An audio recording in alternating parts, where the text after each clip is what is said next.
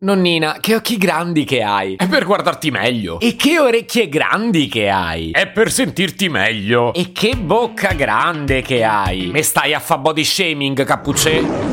Noi ci siamo cresciuti con favole come questa e vorrei tanto dire che siamo cresciuti bene, ma un po' non ne sono sicuro e un po', pure se fosse vero, non penso proprio che sia merito di queste favole. Se potevi cambiarmi il carattere, nascevo Si chiama Marcello Forcina, dice quello che pensa, pensa poco a quello che dice, ma quando c'è da parlare gli bastano 4 minuti e 37 e un Campari Spritz.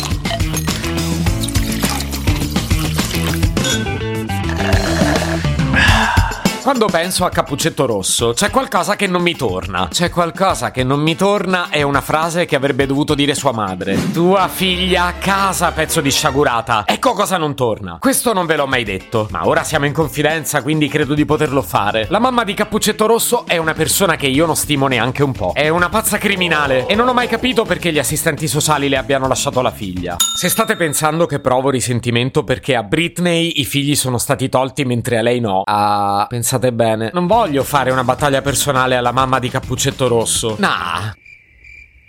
Ma che voglio farlo credere? Certo che voglio fargliela! Al gabbio la mando!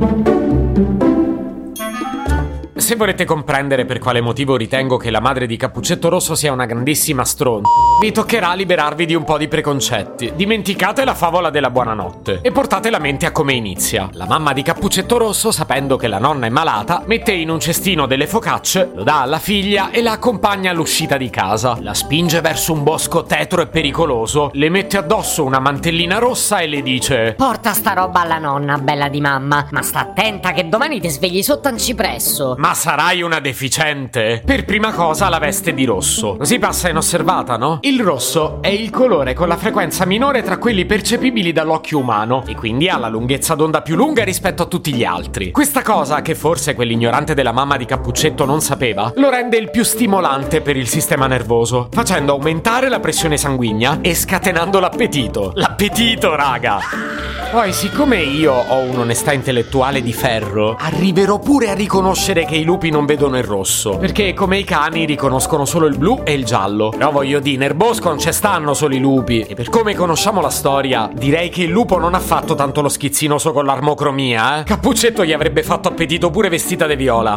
E quindi questa sprovveduta che fa? Confonde la figlia per un rider di globo e la spedisce a fare consegne. Che pure a voler ignorare il pericolo si configurano gli estremi per una denuncia di sfruttamento minorile. E prima di salutarla scommetto che le ha pure detto in bocca al lupo. Ma dovresti crepare tu. Hai la mamma malata. Valla a trovare, no? A me sorge pure il dubbio che le focacce non le abbia fatte lei. Minimo erano le focaccine dell'S lunga, che hanno pure la loro dignità. È che non mi sembra ci si impegni molto. Cosa aveva di così urgente da fare per mandare la figlia? Non mi meraviglierei di scoprire che ha passato la mattinata a fare i TikTok.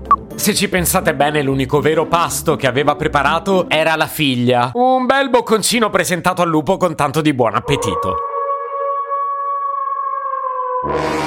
Come dite, è una favola? La mamma di Cappuccetto non esiste e non dovrei prendermela con un personaggio di fantasia? Beh, ma io non sono cretino. Credevo fosse chiaro che la mia polemica è per chi l'ha inventata. Io vorrei solo che la smettessero di raccontarla. Pensa quante mamme potrebbero emularla. Quante bambine, mamme di domani, perderanno fiducia nella loro genitrice. Chi la racconta andrebbe denunciato. Ah, che polemica ridicola. Con tutti i problemi che abbiamo. Me la vado a prendere con Cappuccetto Rosso quando quella criminale di Peppa Pig è a piede libero. Se potevi cambiarmi il carattere, nascevo Ward.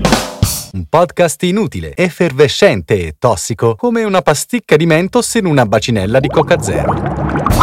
Questa serie è disponibile su tutte le principali piattaforme di podcast: Spotify, Apple Podcast, Google Podcast, Spreaker, Amazon Music e a breve anche sul citofono di casa tua. Stelline, recensioni e follow sono molto graditi. Per due chiacchiere con Marcello e aggiornamenti sui prossimi inutili episodi, segui il canale Instagram chiocciola Nascevo World oppure cerca su Telegram l'account chiocciola Marcellogram.